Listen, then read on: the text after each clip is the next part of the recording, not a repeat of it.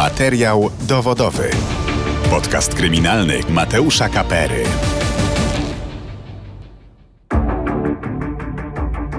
Dwudziestego 22 stycznia 1996 roku dziesięcioletni Olek Ruminkiewicz wyszedł z domu do pobliskiego salonu gier.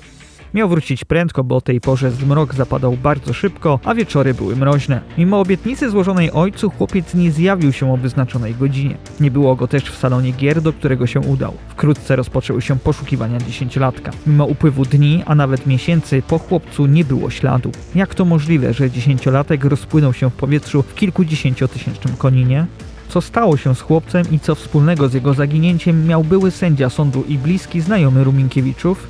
Odpowiedzi na te pytania znajdziecie w podcaście kryminalnym Radia Z, materiał dowodowy. Ja się nazywam Mateusz Kapera i zapraszam Was do wysłuchania reportażu o tej sprawie. Przypomnę, że wszystkie odcinki podcastu dostępne są na kanale Radia Z w serwisie YouTube i na player radioz.pl, a także na platformach streamingowych Spotify, Apple Podcast i Google Podcast. Oceniajcie, komentujcie i zgłaszajcie nam sprawy, o których chcielibyście usłyszeć w kolejnych odcinkach. Każda Wasza reakcja, komentarz czy udostępnienie odcinka pomaga rozwijać podcast i docierać do nowych słuchaczy. Materiał dowodowy. Podcast kryminalny Mateusza Kapery. Jest 22 stycznia 1996 roku. Dziesięcioletni Olek Ruminkiewicz mieszka z rodzicami na jednym z konińskich osiedli. Po szkole wraca do domu. Prosi rodziców, żeby pozwolili mu wyjść do salonu gier. Oleś e, wyszedł do salonu gier, do salonu gier na automaty sobie pograć z dziećmi. No i nie wracał, nie wracał i zacząłem po prostu się martwić. I wyszedłem i nie ma go, nie ma, nigdzie go nie ma. Mówi ojciec Olka, Wojciech Ruminkiewicz. Zbliżał się wieczór, a Olek nie wracał do domu. Około godziny 18 Wojciech zaczął się niepokoić. Zadzwonił po żonę, aby razem z nim poszukała syna. Był mroźny dzień. Termometry dobijały do minus 20 stopni. Czas był na wagę złota. Zawiadomiłem policję. Policja powiedziała, że może chwilowo gdzieś się odnajdzie i tak dalej. Nie było go w nocy. Uruchomiłem znajomości. Przyjechali detektywi z Poznania. Moi znajomi nie ma. Na drugi dzień psy tropiące z Gdańska nie ma. Dzieciaka nie ma. No i wszyscy ludzie się angażowali, 600 osób, policja, straż, wojsko, detektywi. Następnego dnia od rana przeszukiwany był teren budowy szpitala w Koninie. Policjanci sprawdzali także klientów Lombardu, który prowadził pan Wojciech. Policja nie mogła wykluczyć, że doszło do porwania w celu żądania okupu. Mimo całodniowych poszukiwań, Olka wciąż nie odnaleziono. To wszystko miało miejsce w spółdzielni mieszkaniowej w Koninie się ludzie gromadzili i tam była akcja sztab akcji poszukiwawczej. Ludzie jeździli samochodami, pieszo i przemieszczali się i poszukiwali. W końcu do domu Ruminkiewiczów zadzwonił telefon. Nieznany mężczyzna z niekształconym głosem poinformował, że na rodziców chłopca czeka wiadomość z instrukcjami. Dostałem po prostu później list i tak dalej. Dwa, dwa anonimy były włożone w drzwi kaplicy, że Olek się odnajdzie, tylko trzeba zgromadzić pieniądze, że okup należy złożyć w Orlinie Małej koło Jarocina na przystanku. Ruminkiewiczowie mieli zebrać 100 tysięcy złotych, a następnie zostawić torbę z gotówką na przystanku autobusowym w miejscowości nieopodal Konina. Policja miała o niczym się nie dowiedzieć. Tak przynajmniej chciał szantażysta. Ruminkiewiczowie powiadomili jednak funkcjonariuszy, którzy założyli obserwację. Koledzy moi pojechali, bo ja byłem na takich miękkich nogach, złożyli ten okup i on zobaczył, że jest obserwowany, spostrzegł chyba, no i, i, wziął ten worek, tą reklamówkę z pieniędzmi i przywiózł do mnie do domu. I za chwilę wpadła policja, antyterroryści i go zwinęli. On po prostu się spalił już tym wszystkim. Szantażystą okazał się Krzysztof F dobry znajomy Ruminkiewiczów. Często odwiedzał Wojciecha. Grał z nim w ping-ponga. Co zaskakujące, Krzysztof F. z zawodu był prawnikiem. Przez kilka lat orzekał jako sędzia sądu rejonowego w Koninie. Wywodził się z szanowanej rodziny prawniczej. Tak, graliśmy w tenisa, grali, to był sąsiedzi z jednego osiedla. Byliśmy, działaliśmy w Radzie Nadzorczej Spółdzielni Mieszkaniowej. On, były sędzia sądu rejonowego, ojciec prezes sądu okręgowego, brat notariusz, czynny do tej pory, żona lekarz pediatra. Krzysztof F. po tym jak zrezygnował z kariery sędziego, postanowił pójść na swoje. Planował otworzyć osiedlową siłownię i kancelarię prawniczą. Tuż po tym, jak wparował do mieszkania Rumienkiewiczów z torbą pieniędzy, próbował tłumaczyć, że zabrał ją, aby nikt jej nie ukradł z przystanku. Nie przekonało to ani policjantów, ani samego Wojciecha, który od kilku dni podejrzewał, że jego znajomy ma coś wspólnego ze sprawą zaginięcia Olka. Poszukiwał z nami, angażował się aż za NATO i w tym, na tym zwrócił uwagę detektywu, że on się angażuje ponad stan gdzie inny. No i mówił, żeby gromadzić pieniądze, bo na pewno się odezwią yy, porywacze i tak dalej. Wymyślał kilka wersji. Krzysztof F. został aresztowany, ale nie przyznał się do porwania chłopca. Wyjaśniał śledczym, że chciał tylko wykorzystać sytuację i ukraść pieniądze. Motyw działania był dla policji wiarygodny, bo jak się okazało, mężczyzna miał od dłuższego czasu poważne problemy finansowe. Uzależnił się od hazardu, przegrał sporo pieniędzy i wpadł w długi. Wykazał później śledztwo, to miał długi hazardowe i chciał. Wszystkim obiecał, że odda po 22. Mijały kolejne tygodnie, a śladu po chłopcu nie było widać. Krzysztof F. nie przyznawał się do porwania, a policja nie miała zbyt wielu argumentów, żeby przycisnąć mężczyznę podczas przesłuchań. Każdy kolejny dzień zmniejszał szanse na odnalezienie Olka żywego. Dopiero dwa miesiące później, dzięki skrupulatnej pracy prokuratora Andrzeja Laskowskiego z Poznania, który przejął śledztwo, doszło do przełomu w sprawie. Śledczy ponownie przeszukali nieruchomości, które zajmował Krzysztof F., a także jego samochód. Efekty śledztwa przyniosły nieoczekiwane rezultaty. Prokurator kolejny raz przesłuchał Krzysztofa F. i skonfrontował go z nowymi ustaleniami. To spowodowało, że mężczyzna w końcu pękł i ujawnił, gdzie jest dziesięcioletni Olek, a dokładnie jego zwłoki. 22 w dni w swoje urodziny porwał mi dziecko. W swoje urodziny 22 stycznia 96 roku kończył 37 lat. Zrobił sobie prezent, porwał mi dziecko i zamordował. Krzysztof F. nie przyznawał się do tego, że zabił chłopca. Mieszkańcy Konina byli jednak tego pewni. Na murach konińskich bloków pojawiły się napisy wskazujące, że Krzysztof F. jest mordercą dziesięcioletniego Olka. To była bardzo makabryczna sprawa w Koninie. Wspomina była dziennikarka Olga Żaryn. Nie było takiej historii chyba na przestrzeni lat. Także miasto żyło, nie tylko miasto. Wydaje mi się, że cała Polska żyła tą sprawą, ponieważ była ona bardzo nietypowa. Mm, tym bardziej, że na mieście pojawiały się różne hasła malowane na, na ścianach, na budynkach y, osób, które były zbulwersowane tą sytuacją. Ciało dziesięcioletniego Olka zostało wrzucone do głębokiej studni na terenie sadu we wsi nieopodal Konina. Sekcja zwłok wykazała, że chłopiec został uduszony kablem od magnetowidu. Być może stracił życie już w dniu porwania. Jak do tego doszło? Olek znał Krzysztofa F. Lubił go. Mężczyzna bezwzględnie to wykorzystał. No nie wiadomo jak to się wszystko stało, bo i kilka wersji jest. Mówi ojciec Olka Wojciech Ruminkiewicz. Później jak śledztwo wykazało z Poznania, już prokurator, no, no to on miał przyżyciowe obrażenia, 21 obrażeń miał, czyli był bity. A tu niby nagle mówią, że on po prostu został uduszony kablem koncentrycznym, trzykrotnie owiniętym i uduszony i wrzucony do studni. Ale później też te wersje wszystkie, że, że był w jeziorze, w bagażniku jeszcze kopał nogami Oleś, czyli żył. I ten but charakterystyczny dla Denata, czy w wypadku, czy w morderstwie jest to, że gubi buta. A przy tej studni wysuszonej, co Oleś tam został główką do dołu rzucony, to but został odna odnaleziony. Krzysztof F. twierdził jednak, że doszło do nieszczęśliwego wypadku. Olek miał spaść ze schodów. Prokurator Andrzej Laskowski nie wierzył w tę wersję. Dowody zebrane w sprawie nie dawały wątpliwości, że to Krzysztof F. zabił chłopca. Kabel, którym został uduszony, pochodził z mieszkania mężczyzny. Natomiast w jego samochodzie zabezpieczono wiele mikrośladów, świadczących o tym, że przewoził w nim chłopca. Oskarżenie o zabójstwo dziecka byłego sędziego Krzysztofa F. było szokiem dla lokalnych organów ścigania. Wielu policjantów nie chciało zajmować się śledztwem przeciwko mężczyźnie, który pochodził z wpływowej rodziny.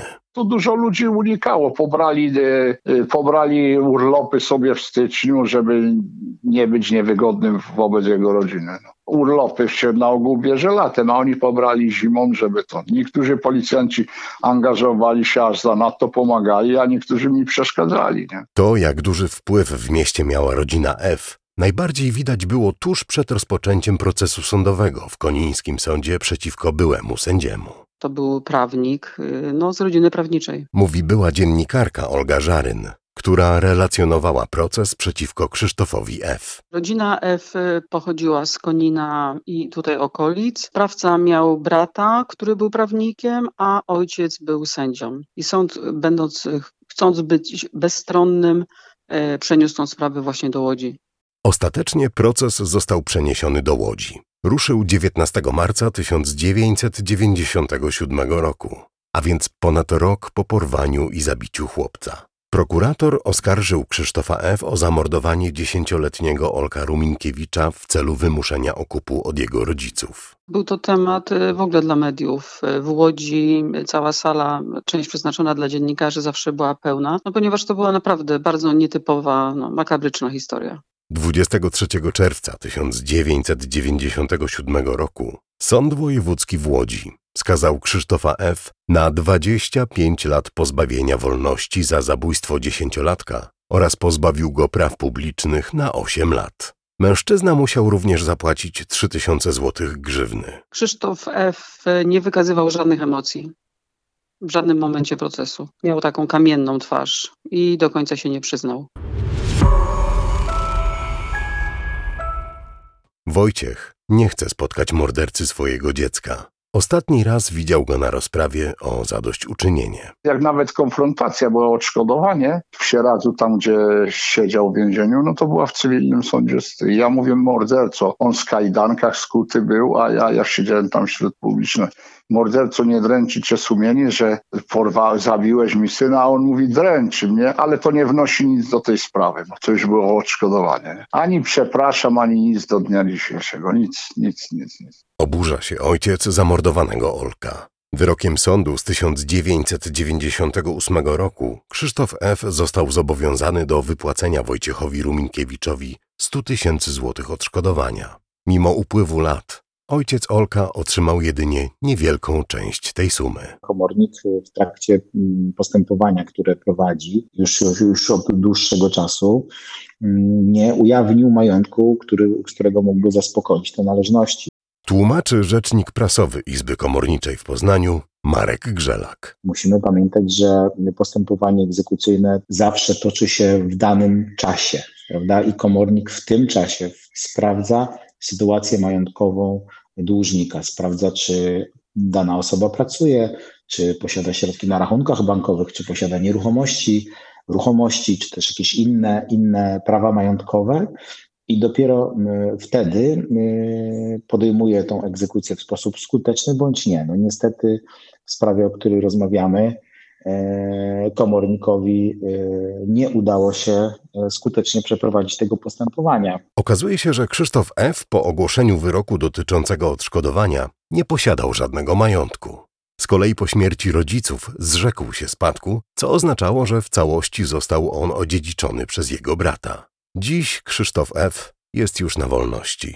Opuścił zakład karny w styczniu 2021 roku. Podjął nawet pracę zarobkową. To jednak wcale nie oznacza, że Wojciech Ruminkiewicz w końcu zobaczy należne mu pieniądze. Pan jest zatrudniony na minimalne wynagrodzenie, zresztą w niepełnym wymiarze czasu pracy, a zatem komornik nie ma z czego te, te środki zabezpieczyć. Komornik zresztą ponawia takie wy, wywiady systematycznie i jak gdyby monitoruje tą sytuację e, finansową dłużnika e, i co kilka E, miesięcy ponownie dokonuje sprawdzeń, czy to w systemie, który umożliwia mm, poszukiwanie e, rachunków bankowych, czy to w Zakładzie Ubezpieczeń e, Społecznych, czy ktoś zmienił miejsce pracy i tak dalej. Więc ten, ten wywiad jest prowadzony w trybie ciągłym, natomiast nic się nie zmienia. I dopóki sytuacja finansowa dłużnika się nie zmieni, tak długo komornik ma związane ręce.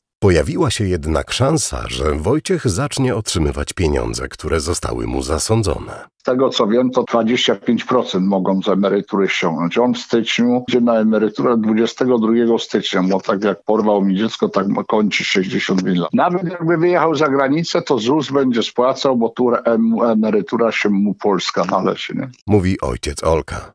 Wojciech Ruminkiewicz po tragicznej śmierci swojego syna założył Ogólnopolskie Stowarzyszenie Rodzin Zamordowanych Dzieci. Ale to tylko społeczne, działanie społeczne bez rejestru sądowego i tylko takie na zasadzie integracji, jak się tam spotkamy dwa razy, trzy w roku i tak dalej. No z różnych względów to, to nie ma szans powodzenia, bo to każdy podłamany, środków nie ma finansowych. Powstała karta praw ofiar, którą podpisałem jako pierwszy Polak, a pierwszą Polką była minister Suchocka, była minister sprawiedliwości. Karta miała prawie zawierać prawa i przywileje dla rodzin, nic z tych rzeczy nie było i nie ma żadnej pomocy, nigdy nie było i nie ma. Ku pamięci tragicznie zmarłego dziesięcioletniego Olka Ruminkiewicza organizowany jest ogólnopolski turniej piłki nożnej. Młodzi piłkarze rywalizują o puchary prezydenta Rzeczypospolitej Polski i prezydenta Konina. Ze względu na pandemię nie odbyły się, ale tak to 23 się odbyły. O, o puchar prezydenta RP, o puchar premiera, puchar ministra sprawiedliwości, puchar tam prezydenta Konina, różne się łączy. Polski Związek Piłki Nożnej, Ministerstwo Sportu, także y, Komitet Olimpijski, także wszyscy parlamentarzyści, samorządowcy, ludzie dobrej woli. Przyjeżdża kilkanaście drużyn, na ogół jest to 16 drużyn z całej Polski, to tam po połowie, bo wszystkich jest 16, ale tu z regionu i z Polski, także w sumie jest to 16 zespołów. Nie bez przyczyny jest to turniej piłkarski. Marzeniem małego Olka było bowiem zostać bramkarzem. Olek chciał być bramkarzem, no kochał piłkę nożną. Odbył jeden trening piłkarski w drużynie Górnik Konin, ale tylko jeden jako bramkarz. Chciał być bramkarzem i archeologiem. No niestety nie dane mu było. Miłość do sportu zaszczepił w nim ojciec, Wojciech, który dziś jest popularnym kibicem. Mężczyzna jako widz uczestniczył w pięciu olimpiadach. Na pewno byłby wspaniałym kibicem, bo tak jak ja, kibic, pięciokrotny uczestnik Igrzysk Olimpijskich, kilkadziesiąt imprez sportowych. Pierwszy w Polsce to na Olimpiadzie w Barcelonie użyłem nazwiska na fladze biało-czerwonej. Tak. Po śmierci chłopca mężczyzna przeżywał bardzo trudny czas. Kibicowanie i sportowe emocje pomogły mu choć trochę uśmierzyć ból po stracie syna. Na słynnym stadionie Wembley w Londynie zapalił znicz ku pamięci Olka.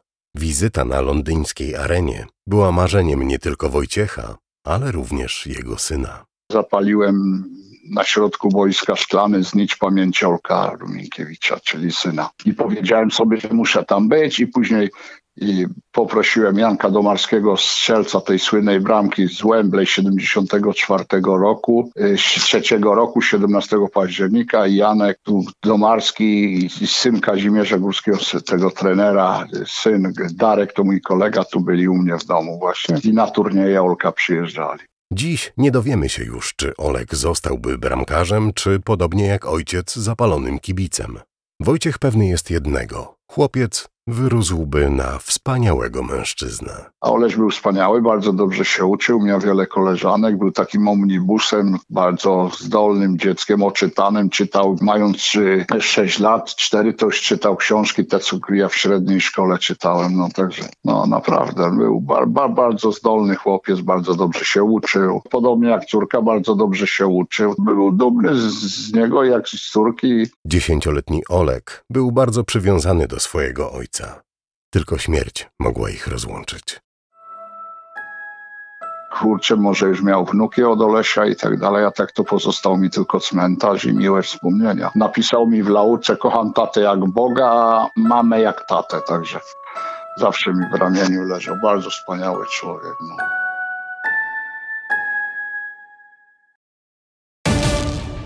Materiał dowodowy. Podcast kryminalny Mateusza Kapery.